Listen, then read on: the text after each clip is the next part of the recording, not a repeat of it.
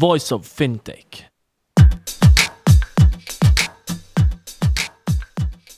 Welcome to Voice of Fintech, a podcast mapping out the Swiss and global fintech scene, connecting fintech enthusiasts with startups, incubators, accelerators, business angels, and VCs, and incumbents interested in partnerships. Voice of Fintech will help you navigate the fintech ecosystem. Here you can listen to the startup founder stories, what investors and incumbents are looking for when dealing with startups, and find out more about resources provided by incubators and accelerators. My name is Rudy Falat, and I'll be hosting this podcast.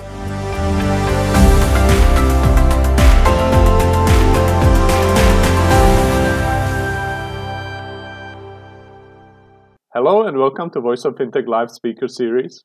In this live event, we're going to talk to our host based in Asia Pacific, Chia, based in Singapore, Angela, based in Singapore as well, Clementina, based in Medellin, Colombia, and David, based in New York, United States. And we're going to talk to them about the fintech scene in uh, the respective regions. And uh, we have live audience with us, so happy to take your questions and uh, see what's cooking in LATAM, in the US, uh, Asia Pacific, and uh, whether that's from the perspective of founders or or influencers or investors.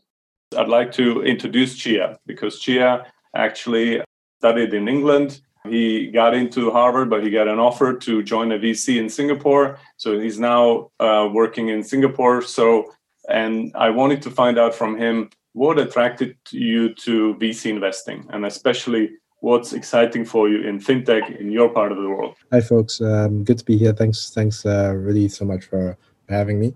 Yeah. So, so first question I think was around um, what attracted me to to venture capital. Before I was in venture capital, I was operating with Rocket Internet in in places like Pakistan and Sri Lanka. I was build, building e-commerce companies there, and I was on the ops and logistics side. So learned a lot about um, kind of operations, management, logistics, supply chains, etc., etc. I thought that was really, really interesting. Um, and uh, I was the only person, I think, in, in my friend circle that, that thought e-commerce logistics was interesting. Um, and so I got to a point where I realized I, I wanted to be able to learn a little bit more about other industries and other topics and other business models. And, and besides kind of really going deep into one specific niche. And so understood about and, and read up more about venture capital, really, really liked the ability to learn about different business models really quickly and dive deep into all of them um, at once and really like the breadth of, of thinking. And so um, made my way into into Saison Capital um, as a as a principal uh, not too long ago. And so that's a little bit of the journey there. Um, second part, I think, was about fintech in Southeast Asia. Yeah, I'm really excited about fintech in Southeast Asia. I think fintech's one of those areas where, because of a high degree of of regulation and innovation, uh, the fintech scene in every country is is is very different and and not quite the same. So, you know, the fintech scene in the U.S. is very different from the fintech scene in in, for example, um, India or China or, or, or Europe. And I think Southeast Asia is also um, very very much the same. And so it's not, for example, like e-commerce where the amount of innovation is you know fairly fairly standard across um, all geographies. Um, but I think one of the interesting things about fintech is in Southeast Asia is you know the different geographies. We've got very developed markets like Singapore sitting beside um, you know developing markets like Philippines and Indonesia, and so you see a lot of very interesting interactions in terms of different roadmaps that are involved, the different financial players that are present in different markets. For example, the prevalence of, of, of wallets in Indonesia and Philippines versus the prevalence of um, government run rails in Singapore and India. And so I think it's always uh, something very new to, to learn about. Um, you really can't take, you really have to work from first principles about what would happen next in all these countries. And so that's, uh, that's what keeps me up at night. Great. Well, let me jump over to Clementina as well and introduce her. Hello, everyone. Can you introduce yourself and also tell us why are you attracted to fintech? I mean, you could be doing so many things in Colombia, so why fintech? Uh, thank you for inviting me to be part of this discussion. I am Clementina Giraldo and I live in Medellin, Colombia. I have been involved in entrepreneurial ecosystem for almost 20 years uh, in different roles, working with um, multilateral institutions like IDB, Inter-American Development Bank, and also CAF, Development Bank for Latin America. Also, I have been working with governments and with the private sector and startups. I have also served as a specialist in blockchain at the Center for the Fourth Industrial Revolution with, uh, um, in Colombia, affiliated with the World Economic Forum. Uh, and I am the founder and CEO of Dats Tech. Um, then I have been almost uh, 20 years in, in these areas. And since 2015, I found that the fintech industry um, has a variety of innovation that could really improve the financial services um, for everyone in terms of user experience, uh, time, cost, and also Latin America is a region where there are a lot of people without financial services, and fintech could accelerate the financial inclusion. For this reason, I have been working around different programs in the regions uh, since 2015, specifically in fintech. Great. Well, thank you. Welcome here. And uh, so let me go back to uh, to Chia because I wanted to know foundations of your skill set in a way, right? You you do other things, just uh, sit in the office and uh, work in a VC firm. You're a business angel yourself. I know you're a scout for AWS as well. But you, as people say in England, you trained as a lawyer, right? In Cambridge. So how does that all fit together? What's the logic there?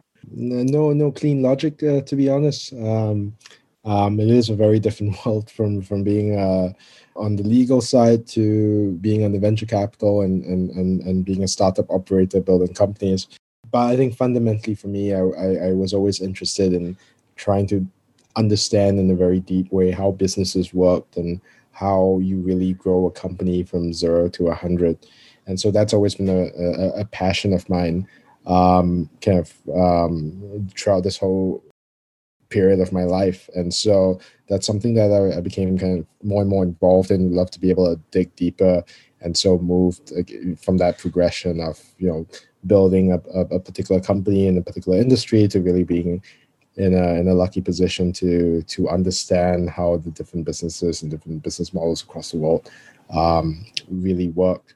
In terms of kind of um, other things, I, I, I have also been a little bit lucky. I'm a, I'm a big fan of of emerging markets and and as a result of uh, some of my background in Rocket Internet, building e-commerce companies, have had the privilege to kind of work with a lot of marketplace and e-commerce founders in emerging markets, helping them out in my in my own personal capacity. Um, right before this call, um, um, had to to work on a term sheet um, that uh, that that one of my portfolio companies in Egypt um, had had just received, and, and kind of go through all the legal documents with them, go through all the port reserve matters, etc., etc.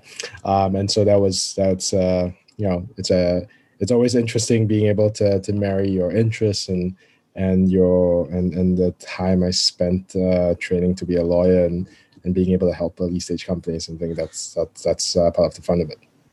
It's all right. And um, so coming back to Clementina, you said that you're founder of Dots and Tech, right? So what's the goal of your company, and also how is that related to your other activities? Because you also founded the big community, um, you know, uh, FinTech Latino Americana. So how does that all fit together with your uh, business activities, and how do you help startups in in your ecosystem? Dots and Tech provides service that include consulting, coding, and supporting uh, the development of the fintech ecosystem. So we are connecting the dots in the fintech industry by developing effective strategy, business strategies for corporations, investors, and startups. we support tech companies in Latam by developing uh, new relationships, uh, acquiring new clients, and reaching new markets. That's the role that we have in the in the ecosystem. Right, but in terms of the not just the firm but also the community. I mean if you tell us ah yes of yeah. course yes yes. So um, in i founded a fintech community in 2016 almost five years uh, with the purpose of sharing opportunities and challenges of the fintech industry and the blockchain technology in the region so the group helps uh, to connect investors, founders, and people interested in fintech. Also, I promote different kind of activities. For example, the Digital World Trip Fintech Program, will which will take place in next April, uh, where participants can access um, different panels, also interviews and relevant content on demand about 90 days around the key trends in the industry. And we promote different activities around the fintech industry. It was only an example. Right. Right. Webinars, all around around uh, promote the community, and some of the startups have I don't know, like they can get or get to know some investors or something that helps to grow to All scale. Right. Great. I know it's a very big community. We'll get to this a bit more. So, uh, you know, how big it is actually, uh, especially if you come from Switzerland, you know. So, welcome, David, from New York. You know, why have you chosen this startup slash entrepreneurial or scale up uh, route rather than a big corporate? Yeah, Rudy, thanks so much for, for having me on the panel with everyone as well. And I'm very passionate about the fintech industry. Uh, I actually got started over 10 years ago in actuarial science, working for Aflac, uh, understanding how to do predictive modeling for finance. And actually started in the big corporate route. I worked for Citigroup, Deutsche Bank, ADP, and Aflac for running data modeling for financial services. And I was looking to have a greater impact as technology was becoming a digital first society. So um, I moved from Florida to New York City over six years ago, got involved in the startup and scale up industry, uh, both as a digital leader to raise capital for companies, as well as accelerate their digital innovation primarily around financial portfolios. So uh, I helped launch um, a three on three sports league. I launched a media tech company. Uh, and then I got directly involved with financial companies like Bloomberg, Refinitiv, uh, Charles Schwab, Invesco, USAA on training and building their software engineers and data scientists around financial and data literacy. Beyond that, I uh, prior to the pandemic, traveled the world very regularly doing cross border innovation around financial startups in uh, Israel, in Korea, uh, in Singapore, and, and, other global markets. Uh, and particularly um, today, I actively advise different fintech startups that are working on raising their Series Seed and Series A rounds. I think fintech is the unifier of all startups around the world because uh, currency and technology move uh, together. Great. Well, thanks for the introduction. Uh, we have Angela on as well. Can you hear us? Sure can. How are you, Rudy? Yeah. Hi. So, Angela is a fantastic host and entrepreneur based in Singapore. We'll get more to this, but my first question is well, you're an Australian among, you know, obviously the other nationalities that you have. And as I said, now you're summering in New Zealand, which some of us would uh, envy you. So that's a nice lifestyle for a founder. And, uh, but I wanted to know, you know, what led you to Singapore? Now Singapore is trying to or is is getting more and more established as the fintech nation, right? So, uh, mm-hmm. you know, how did you see it uh, before you you were in Singapore, and um, how do you see it now that you're there? Sure. So I originally came to Singapore because I worked in the oil and gas industry for most of my career, and it was a good hub, that in Vancouver. And coming from London, I decided that I couldn't do winter anymore. So the greener pastures of Singapore were sort of calling um, with the weather. But since arriving there, I think Singapore punches above its weight in so many factors in terms of um, the leadership of the global community, in terms of the fintech, but also the regional community as well. Um, so I think from from us, it's a no brainer to start a business there. Really, it's a really supportive community and a really um, supportive ecosystem. Right, and you're CEO and the co-founder of Notarum, right, which is a regtech company. Uh, we we can get to this. You know, what are your solutions and what are the problems that you've seen? But it is tough to be a startup founder, I think, and uh, regtech doesn't really strike me as the easiest field, right? So, why why you want to do regtech?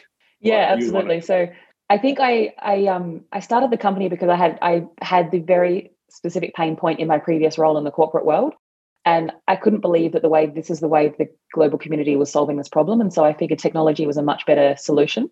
And so I kind of saw the writing on the wall as well, knowing that I think the global community is going to solve this problem through technology and I'm going to be out of a job. So I may as well be the one to start the, you know, the company. So that was kind of my my moment.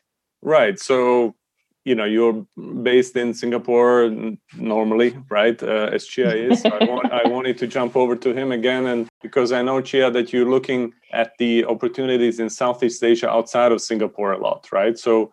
Uh, how would you describe the scene, let's say, in Indonesia and other countries outside of Singapore versus Singapore itself? Yeah, no, I think a uh, great question. Yeah, so so I, I do cover quite a few geographies. I, I cover Southeast Asia, I cover India, and also I look after our US uh, uh, LP fintech LP investments, and and so I think it's it's always really fascinating looking at the different markets between Southeast Asia. Uh, within Southeast Asia, right, you have a very small market in in Singapore of you know really six million people.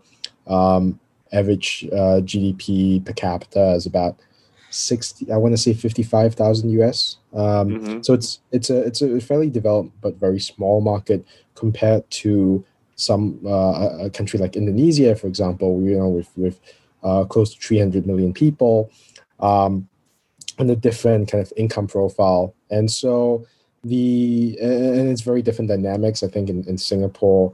Um, you have um, you know uh, consumer facing uh, you have a very high level of sophistication in terms of consumer products, in terms of uh, enterprise products, with a lot of the the MNCs really headquartered in Singapore. Whereas in, in, in, in a country like Indonesia, they're still really building out some of the basic rails um, out there. Um, and and and and with the only recent establishment of of of kind of dominance of, of wallet players you you, you and, and payment rails you're really now starting to see a bunch of very interesting uh, 2.0 fintechs really come out and, and take advantage of of all of that. So it's it's very different stage of development very different types of, of opportunities in, in each market.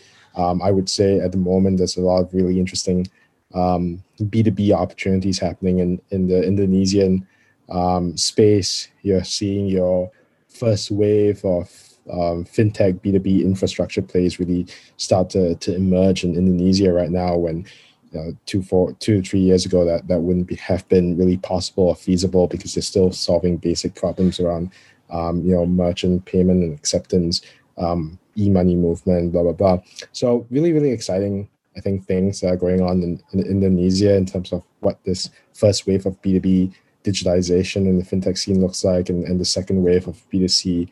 Um, whereas in Singapore, I think it's more, a lot of it has to do with more kind of back end, um, large enterprise um, processes. And that tends to be what the, the opportunity really looks like. Um, and so, yeah, I'm really happy to dive into all of that. And that's, that's on a high level what we've been looking at.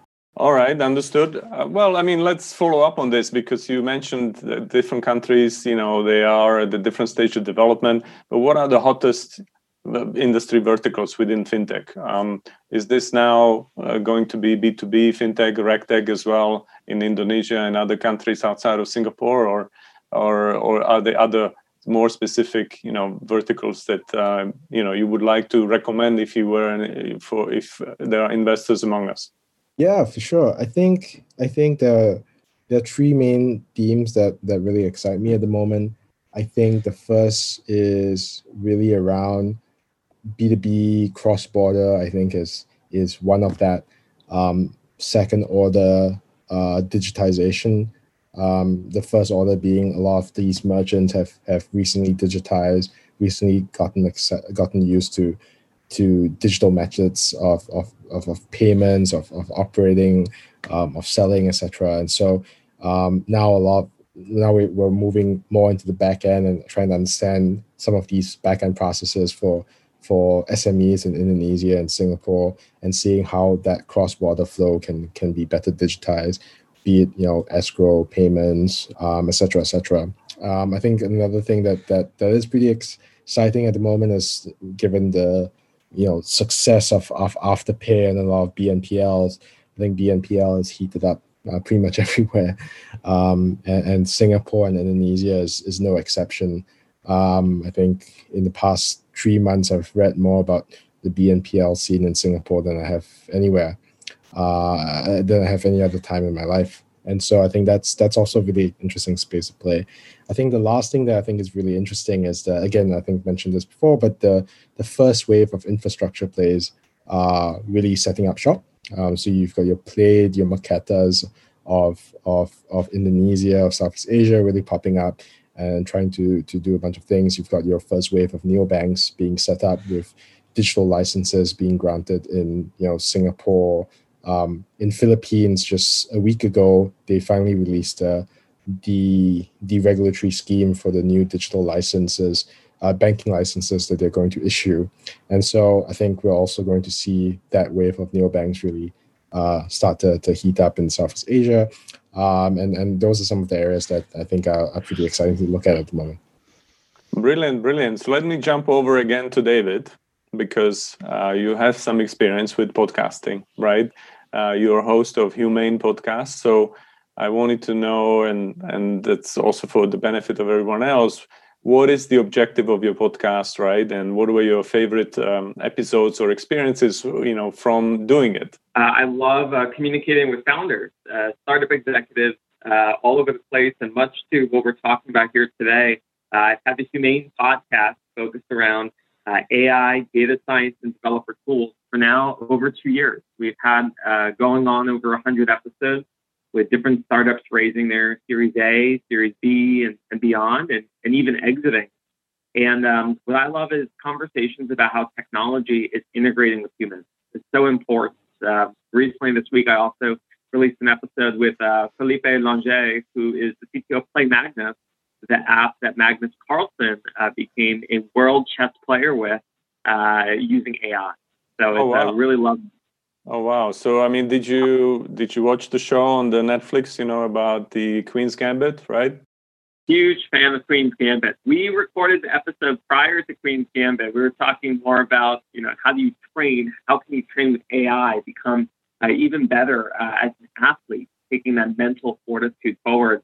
Uh, Queen's Gambit's a great show. If anyone uh, has not seen on Netflix yet, of course, has all the drama and entertainment of great Netflix flicks uh, but it definitely brought back the nostalgia of when I played at our, our secondary school chess club. Uh, playing blitz chess was always a fun. Right, and uh, you know a lot of the that drove a lot of users to chess.com. I've heard, and so now I'm getting these emails. You can actually play against the Beth Harmon on chess.com. Um, That's right. So chess.com's been around for, of course, uh, many years as the online chess tournament website, but partnered with the FIDE uh, and beyond that, they have different computers, different AIs you can play with. So based on all of Beth's games, a an AI of for different age groups have been trained. So when you join chess.com for free, you can play her when she was eight years old, 12 years old, 15, 17, and a grandmaster, which is so exciting for all of us chess loyalists.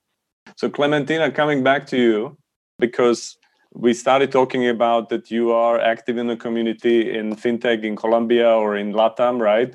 And uh, we discussed that what does that mean, Iberoamericana, right, which is Latam and Spain.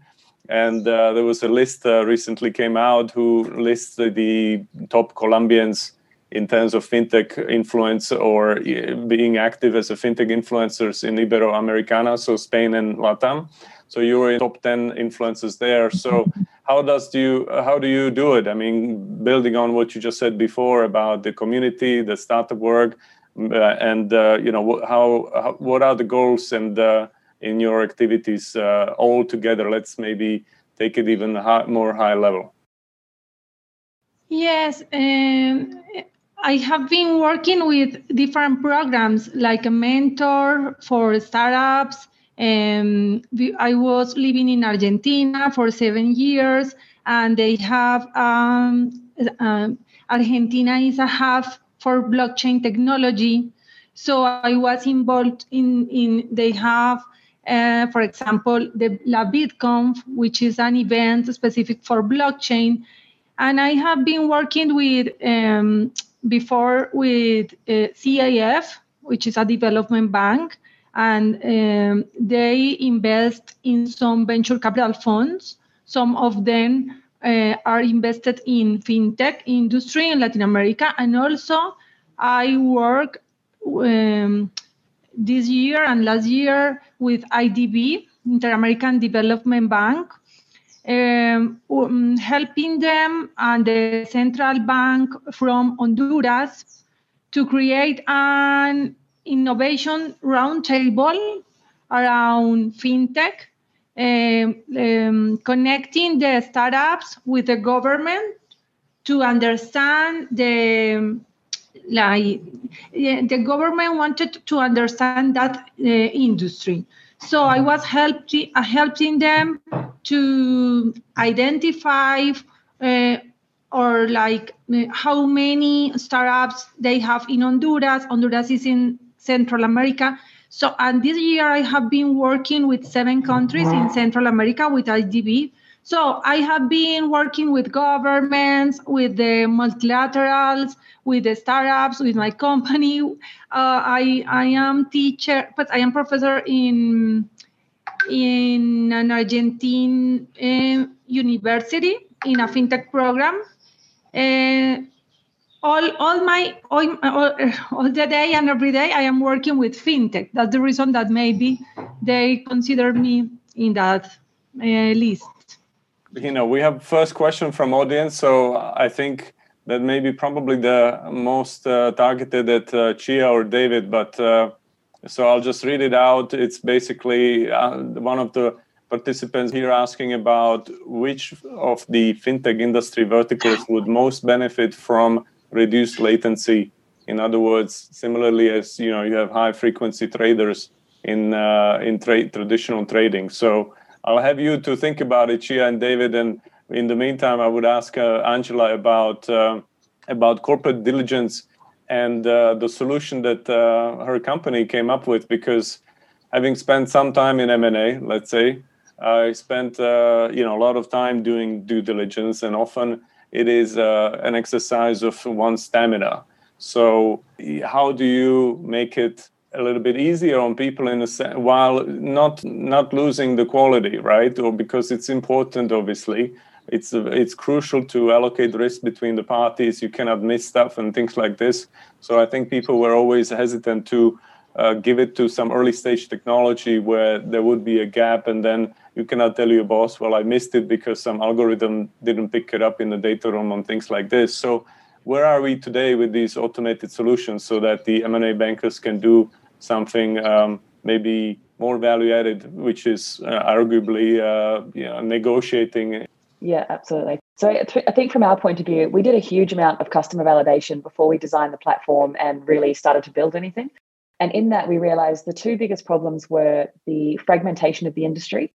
So when you do have a piece of data, you have to plug that into many different databases throughout, you know, the whole process to get to the end. So it is really an exercise in stamina, as you said. And the other one was that you're relying on the data from the customer. So basically, you're asking the person you're checking to be honest. And as we know, with you know, with um, people that are dishonest, that's generally they won't kind of just change because you've asked them a question.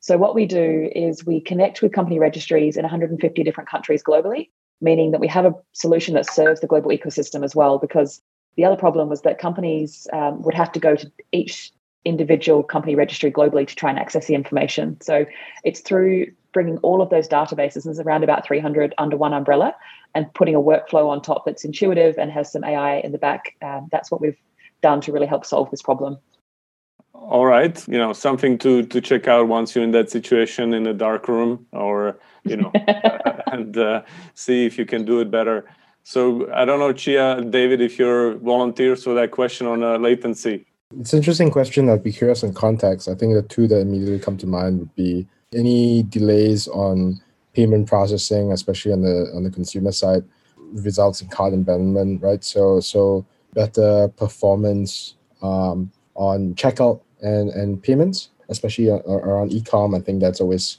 super super useful.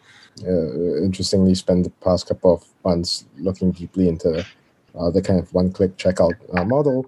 I think the second one that immediately comes to mind is anything to do with um, um, brokerages um, online. I think obviously kind of that that's always a, a an obvious space um, where latency produces um, quite quite good ROI. I'll, I'll pause there um, and hope that answers the question. Okay. All right. So I think it's such a good question about latency because it's really a technology problem. Um, and what I spend a lot of my daytime on every day now is actually around latency. Um, as of a couple months ago, uh, I joined formerly MemSQL, which is SingleStore. We just raised uh, this week our 80 million Series E round of equity. Uh, and what we do is we're a distributed SQL company. Uh, we work with some of the top banks in the United States, uh, the top tech companies like Uber, General Electric, uh, and helping them understand uh, Sirius XM around streaming, around movement of people and data, how to get near real time for real time transactions and analytics. So I think if you're coming from a fund in the fintech space, it's very much all about the ETL process and particularly where is that latency occurring? Is it when you're extracting or loading data? Is it when you're performing your transforms and analytics uh, with SQL queries? And how you can make those pipelines be more robust. I think the solution definitely is something around multi-cloud strategy. Uh, I think everyone's moving towards multi-cloud, whether you're using uh, GCP, Azure, AWS, Alibaba Cloud, Huawei Cloud, or many of these other options uh, we're moving to a uh, one metal but all services tech stack. Uh, so I'd encourage you for for your organization as you're thinking about latency. What are you solving for? Are you solving for hours for your SLA? Are you solving for seconds, nanoseconds, uh, picoseconds? Uh, and, and how large scale is that data? Um, one of our customers we're working with a few weeks ago uh, for one of their queries, they use 100 petabytes of data. So for them, latency matters, right? And and their SLA is um, zero, right? Like you need 100% upkeep all the time. So depending what you're doing, start with the SLA, and you can work backwards from there in the technology. Right, and uh, to, I wanted to follow up though on what you just said that you joined a new company for you, that is, you know, SingleStore, right? So you came from data science and AI, and now you're education specialist, right? So what does that mean? You're educating whom? The external clients or your sales force at SingleStore? Uh, how does that go? You know, fit together? Yeah. So my role here is particularly under client technical services. So I'm involved with delivery. That's everything from pre-sales and post-sales, uh, really with the client experience. Um, I'm also taking that knowledge and transforming that internally in the organization with internal enablement, uh, sales enablement, and partnership enablement So it's really exciting. And I think uh, for any startup, as they're scaling, a startup to a scale up, it's important that you're cross pollinating ideas all across the organization. And that's where I'm coming in as a digital leader to ensure as we go from 200 people to 1,200 people, that we're able to maintain that culture and the unity of our technology and information. All right. Uh, hopefully that is a bit clearer than it was before, right? because you know, when you think education, in some places people think uh, in shortcuts and they think about school, right? And that's not necessarily always the case. There's also corporate education, edtech, and you can marry it with uh, with data science and AI, just like you do on business development. So that's great. Now, that I think would be a good segue again to jump over to Angela because she's been listed on uh, on the list of top 100 women in uh, Singapore. In the what I'd like to know is I know you said when you got on the list that this is a small but might group of uh, women, but uh, what can we do to make it bigger? Now let's think about going back mm-hmm. even early on in terms of education and encouraging people to go to STEM. You know, maybe it is watching uh, Queen's Gambit. I don't know, but uh, you know, whatever uh, we can do so that we actually um, don't have such a list. To be honest, uh, maybe the, you know it shouldn't be an, uh, anything exceptional, right? It should be absolutely normal. Yeah, absolutely right. And I think it definitely goes back to STEM to get more women to, into the industry as well. But I don't have a STEM background, so I think it. I think a lot of it is the, the industry being more welcoming, but it's also you know we as females need to take responsibility as well and have you know courage to give it a go as well. And I think that's something that we both need to kind of attack it from both sides. Uh, what I really like about the ecosystem, particularly in Singapore, is that it is very welcoming for, for everyone pretty much. One other thing that I think is really important for um, for women in everyone in general, though, is that a lot of people decide to help women through mentorship and through kind of you know just going through and reviewing something, but very few people actually roll up their sleeves. So it's that difference between the hour I call it hour one, which was sitting with someone and having a conversation, and hour two, which is where you actually help and actually add value by addressing their their questions specifically. Because I think a lot of the time when we're allocated, you know, mentors through these mentoringship programs, it's it's great and people are, you know, very willing to kind of provide their advice. But not as many people are willing to go that second hour and roll up their sleeves and really get into the nitty gritty of you and your organization and how they can impact you specifically. So I think if, you know, to any mentors out there, that's definitely where the value add comes in is in that second hour. Right. So from your position as a founder as well, just building on what David said, you know, he him working with sales and pre-sale and and you know those sort of fields of a I guess a larger company at this point. But mm-hmm. how do you do it in terms of B two B sales? And uh, that's also, you know, I'd like to maybe nudge you to comment on what Chia said about B two B uh, getting more and mm-hmm. more prevalent in the region in Southeast Asia so, what's your advice about B2B sales? If I'm a fintech, I'm very early stage, and I'd like to sell my RegTech solution like yourself to the big banks in Singapore or professional services firms. Maybe let's explain also who are your key clients. Uh, what are the key pieces of advice you can give so that um, this can be done more quickly, especially, right? and obviously more more successfully, right? Yeah, it certainly is an exercise in stamina. I think that's a, a, second example of that tonight. So just say yeah. So we, I think we, as, as an organisation, anything you can provide to large corporates to help them uh, shepherd the process through their organisation as well is really useful. So any sort of tools or any advice on our value add really helps because we're not just pitching to one person when we go in to do a sales pitch. We're pitching to one person to then take our our company all the way up the value chain of their organisation. So I think that's really important. And the second piece of advice is don't underestimate how complex the existing infrastructure is at these organizations. So I think there's anything you can do with your your platform to make it integration friendly is a really useful thing for large organizations, particularly in the financial services sector. All right, taken on board. Um, if you want to do a B2B, it looks like the Chia is saying this is the way to go. You know, you will have less less competition. You know, people haven't done it until now so much in in in uh, in Southeast Asia.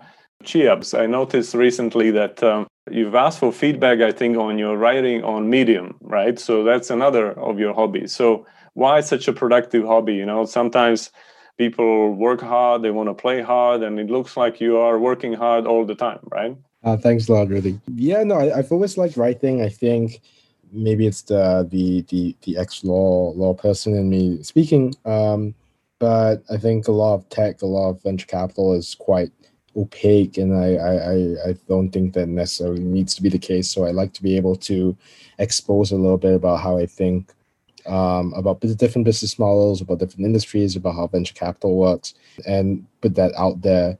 And I think I, what I found is that number one, it's really helped me structure the way I think about certain arguments about certain business models and sometimes i catch myself making assumptions that i shouldn't i shouldn't be in the course of you know writing these articles about different models like embedded finance etc etc um, and i think the second additional advantage has has been it's it's also been great to connect with other founders and and and investors uh, who who read some of this writing and and reach out and, and we have a great chat about about different their their opinions and their feedback and and and where they may or may not disagree. And I think that's that's also been a great way to really quickly, openly build and refine on the way that you think about different business models, um, especially when it's more innovative and, and, and, the answer is less clear. And so it's uh, yeah, it's definitely a, definitely a painful hobby um, for sure, but it's it's it's been a great um, I think way to learn um, and, and get feedback really quickly, especially given you know how how difficult and long feedback loops in, in venture capital is. Right. You know, I just discovered like a year ago, right, or more than a year and a half ago. I like it because it makes it easy to to write. Um, but I think the most important thing is the content and the feedback, as you mentioned. So check out Chia on Medium if you uh, if you subscribe to Medium. So I would turn back again. You know, I'm doing a back and forth on purpose, so you can see that actually there is one thing in common here in fintech is that generally you come out from a small country small business it's a niche thing you need to scale up and for this you need to mm. go international so that's why on purpose i'm jumping from one region to another so you can see that the issues or the advice could be useful either way or similar but um, i wanted to check, check with clementina as well not necessarily by industry verticals but which are the hottest countries in latam that you think that uh, we should follow in terms of fintech? Is this Argentina or is this Colombia or Chile or Mexico? the obvious choices, you know, the big countries, or is there somebody that you know Uruguay is the is has more founders per per capita than anybody else? I don't know. Latin America is a region over 2,000 companies, fintech companies in different stages of development. And Brazil Mexico, um, Argentina, and Colombia leads the industry. Brazil has 70 and 50, 100 startups in fintech. Mexico, over 500 startups in fintech. Uh, Argentina, 280 startups in fintech. And Colombia, 250. In terms on unicorns, the uh, is Brazil is leading the, the industry. They have um, Bank uh, it's from Brazil, uh, but it's important to say that uh, the founder is, uh, is Colombian. It's from Colombia. yeah. uh, David Velez is from Colombia, and we have like important players in from those countries. So we have, for example, uh, we have uh, Mercado Libre, uh, is from Argentina and had been creating like a complete ecosystem. So depends on the if we are talking about numbers of startups, we have some leaders. If we are talking about unicorns, then uh, Brazil and Argentina. And uh, if we are talking about blockchain technology, is, def- is definitely is Argentina the hub and Colombia has very uh, a good player in the ecosystem. For example, Rappi is from Colombia and it's leading the uh, the industry in the region also. Right. I mean, obviously, from Europe you hear about the unicorns, but you're right. It's about the different metrics as well. I think in Zurich, we, all together we have about 500 startups. In Lausanne, about 300. But that's not just fintech; it's anything and everything, right? So you see the the power of the scale uh, and scaling up uh, here. I think if you ever want to be a unicorn, there's no other way than plan for going abroad as soon as possible. Maybe as we're coming to an end, uh, I'll turn back again to David uh, on giving advice to startups and things like this, because in addition to your work, I know you're also advisor to startups, right? So, what have you seen that you can share that you think others can replicate so to get so they get better whatever that means better serve customers or growing more quickly getting a uh, bigger valuation and retire in florida or i don't know what. But uh, depends how you want to define it. But in any case what is your key advice you, you could give from working with startups? If you're an early stage startup that's still building product market fit biggest advice i give is let's build that product market fit. And that means as a startup, building technology, building product. Uh, if you're after valuation, you go after SaaS. It's hands down. You're just going to raise your multiple. But if you're after building the product that you're passionate for for your industry, you want to get that product market fit. Iterate very quickly, iterate a lot, test a lot with your customers, and keep building out those features to see the results. It's not just the product though. You could have a world class Silicon Valley product and never get to exit. It is so much about the persistence of your team, the discipline, the culture.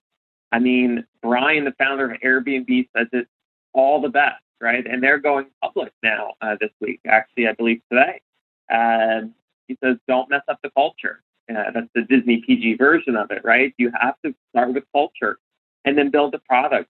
Uh, some of the best companies I am advising and I work for, the product is not necessarily 10x better than the competition, but the execution is. So I'd encourage you as a team to make sure your team is tight knit. You're constantly evolving that product and speaking to your customers so that you can uh, grow your business. Good point. Let's focus on the solution, on the customers, right? Step by step, uh, what matters most. And uh, otherwise, you know, you will never get there. But I got the comment from the audience about a seven year old uh, uh, in the background was asking why we are all so concerned with the unicorns. So I, I had to really show you the my unicorn tears mug, which uh, I don't use because I don't really have unicorn tears when I was somewhere at the at some event, you know, and you had a good uh, answer to questions, you know, you would get also the uh, the unicorn as a, as a gift. With that, I mean, I I'd love to thank everyone for the questions, but we can stay on and uh, network in a less formal way. So I, I maybe last challenge or last uh, call for the questions. If you have it, you can put it in the chat or just tell us uh, I will promise I will unmute you. Um, if you have any questions for Angela, Clementina, Chia, or David,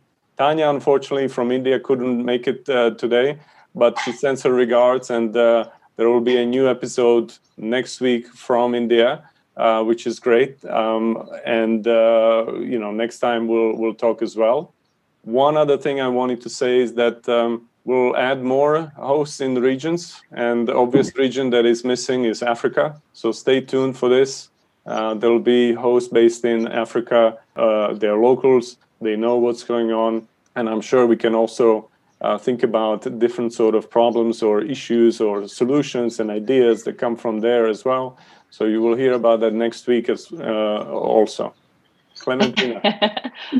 yes, I only wanted to say you some some detail, a little details about um, these unicorns. Unicorns, yes, because uh, to give you an idea, Mercado Libre is leading the e-commerce in the region, reaching 76 million users. So um, is uh, uh, Mercado Libre um, of uh, 17, 17 million are new uh, of the third quarter. So with COVID-19, the growth has been amazing and is, is, is, is really a leader in the region. So they have an ecosystem. They have Mercado Crédito for loans, Mercado Pago for the payment um, eh, and they have Mercado Envíos for logistics. So they have the complete ecosystem. And also, for example, Nubank.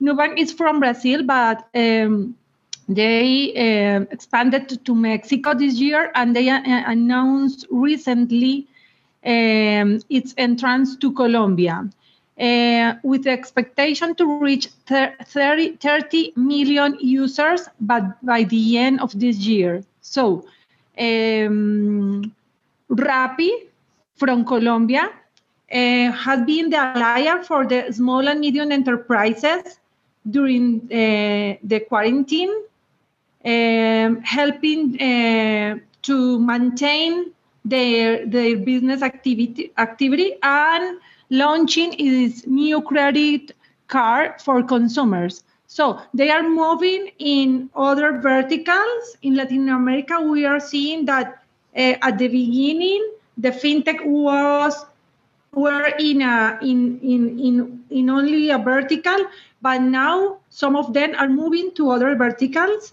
like complete uh, yes uh, um, with the, the um, services and products. And the last one is a very interesting case is Bitso. Bitso from Mexico is a cryptocurrency trading platform expanded to Argentina this year, reaching over 4 million users. uh, in, in Latin America, talking about cryptocurrency and 4 million users is really huge for us and is leading uh, rem- remittances from Mexi- between Mexico and the US. So it's, it's a very important company for, for Mexican and now in Argentina and r- raising recently $62 million for scaling the cryptocurrency adoption in the region. So it's a, it's a very important player. And we are expecting that in 2021, we will see more cryptocurrency in Latin America. So uh, I wanted to say you that to give you the, the details about the unicorns.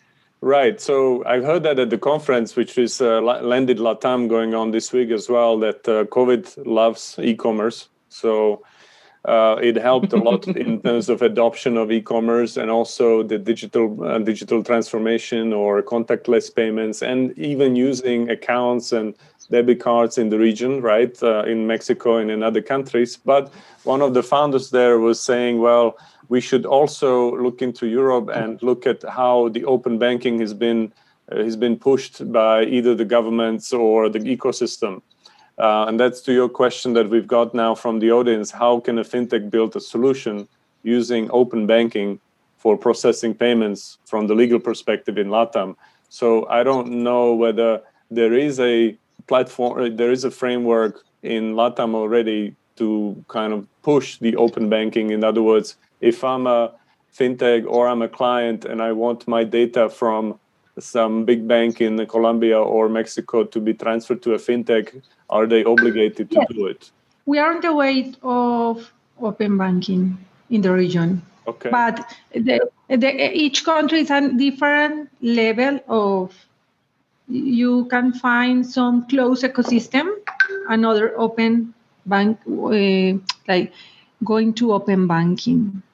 In Europe, also the open banking it was left to in implementation by member countries of EU differently. So people did it differently. In Switzerland, also we we are taking a bit longer to do it because it wasn't a government led, but it was more community consensus led effort. So that's uh, to another question that we've got. Uh, any final words? I think you know maybe let's go to Angela because I really would like to appreciate that you stay up so late I know it's uh, it's tough to find the time that works for everyone, um, but you're no you're the furthest from, a, from uh, Clementina, I guess now. Yeah, I have a quick question for Chia, I guess, and uh, just back on the um, the back on the unicorns. I think um, from our perspective, everyone is, it, when you're building a startup, it's all about trying to build a unicorn. But I was wondering if you're seeing any change from the venture capital society where they're looking less at unicorns and maybe at faster exits at lower valuation. Is there has there been any change? Um, we're sort of hearing a few things on, around the the place that that's what venture capital firms are more interested in, given they've seen how quickly the world can change. Is that something you're seeing, or is that just a I'd be I'd be very curious. I'm, i I suspect it's a very specific profile of people that that might be saying that. The short answer is no. Capital. They're still chasing been, unicorns. yeah, I mean, capital has never been cheaper. Um, valuations yeah. have very much returned um, and actually yeah. in, in, a lot of measures higher than what it was uh, pre-pandemic. Mm-hmm. So um, from my perspective, the world is still the same, just more expensive. Yeah. what a rocky road it's been for the last 12 months, eh? yeah. Yeah, absolutely. Um, but I'm happy to dive deeper into that point. I, I do have a suspicion on the type of people that might be saying that. Yeah, I think it was. Um, I'd be keen to hear your suspicions, but it was sort of micro funds. So I think they were looking at shorter fund lengths. Is that yeah? Yeah. So what? Yeah. Yeah. So I mean, what's happening is there's there's uh, we we we are very bullish on micro funds. We've been ex- investing and looking to the space because we are also LPs. Um, mm-hmm. The number of micro funds that, ha- especially in fintech, that have been set up across uh, throughout 2020 um, has certainly exploded and yeah. I think one common misconception a lot of first time GPs have when they're setting up micro funds is, oh, I need to show DP, um, DPI, right, which is realized yeah. returns, um, which is not actually necessarily true. Um, mm-hmm. But uh, I, I, do hear that a lot from my first time micro funds. Really interesting. Okay. Thanks, uh, we have another question as investors. Which vertical, which vertical do you see within fintechs? Do you see the most interest in? I think we kind of talked about it already. Um, it depends on the region, it depends on the country as well. But uh, yeah, so Chia, maybe if you have any hottest vertical you want to talk about, think about it. Uh, in the meantime, I'll ask David about his podcast once again because it's called Humane. It's about AI a lot of the times people when they think of ai in the popular culture they are a bit afraid that uh, this will take away their jobs and things like this. I mean what is your view on this automation versus you know what will humans do? Will will be end up uh, just watching netflix but uh, who's going to pay for it? That's another that's another problem right? Yeah a lot of what we've seen especially during the pandemic has been that technology has not slowed down. We've used technology more than ever before whether it's the cloud, whether it's streaming platform, or using any software that's using data augmentation.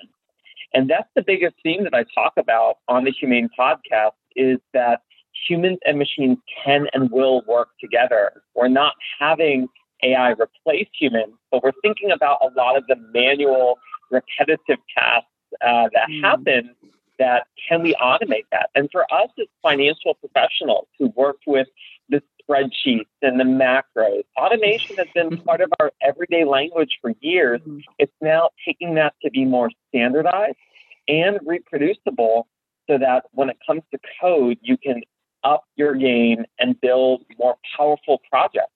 Uh, so I think that's what we're really seeing happening. And I think the next decade, at least in the AI space, will not be eliminating humans. We saw, of course, yesterday SpaceX's S8-9. That uh, rocket had a very good chance to get up in the air, but of course exploded when it hit the Earth in in the Houston, Texas area. So um, in the Boca area. So I think we have a long ways to go there. I think it's really about collaboration. Brilliant. So that's a great message. You know, before before we wrap up and uh, before the end of this year, which has been a quite a disaster, right? So a lot of people saying that we can't wait to be in 2021. I hope that uh, will be a better year, but uh, frankly, I'm not really betting on it. But uh, maybe I'm being too pessimistic. Angela answered in the meantime. What's the hottest uh, vertic- vertical? Is obviously RegTech. Chia, do you have you know? Do you have anything else? Do you have any other uh, sector? Other than you know a bit more specific than B2B fintech? Uh, I've been I've been pretty interested in, in what I like to call the last mile distribution of B2B payments. Mm. Mm-hmm. So, you know, how do you embed B2B payment solutions into existing workflow software, um, um, HR, accounting, etc., etc. And so that's that's been a, a pet topic of mine um, that I'm really keen on.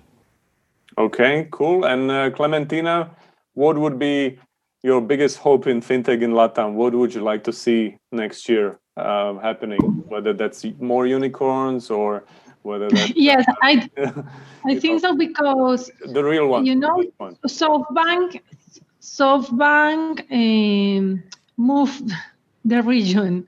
SoftBank we had uh, had been investing in in in, in Rappi, in Konfío from Mexico Me- Mexico is a very interested ecosystem uh, because they have some players growing. Click for, for is the payment vertical. It's an interesting company. Also, Konfío, uh, Creze. There are some companies in the digital credit for small and medium enterprise growing a lot. Simply, Finactiva from Colombia.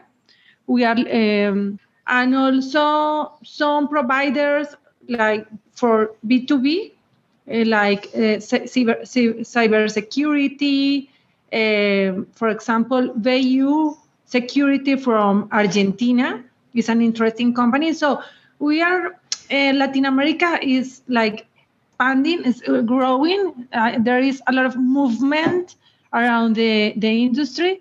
So we, we will see new players getting an important space in the world. I think so. Brilliant. So you just did an episode with Creze from Mexico, right? And uh, before it was with uh, with the leaders from Argentina and Colombia. So there's more to come. So check it out. As I said, the India's coming next, but there will be more from Latam. There will be more from APAC in the next year as well, in the US. So thank you very much all for joining. Stay tuned, you know, for the other announcements. There will be, as I said, the Africa's coming up, and uh, we'll do more episodes for you.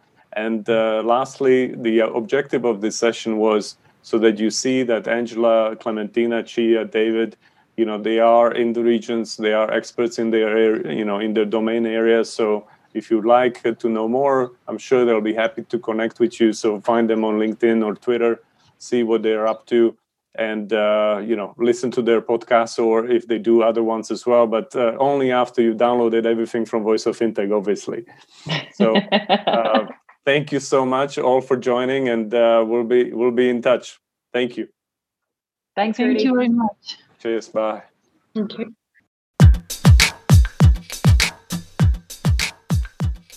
Thank you for listening to Voice of Fintech podcast. If you haven't already, check out also voiceoffintech.com, where you will find all the episodes and additional resources related to the podcast. You can also subscribe to Voice of Fintech on Apple Podcasts, Spotify, Google, or any other podcast app that you like. If you have any suggestions on the topics or guests, or how to make this podcast better for you, please email us at info at voiceoffintech.com. Happy to hear from you. Thank you.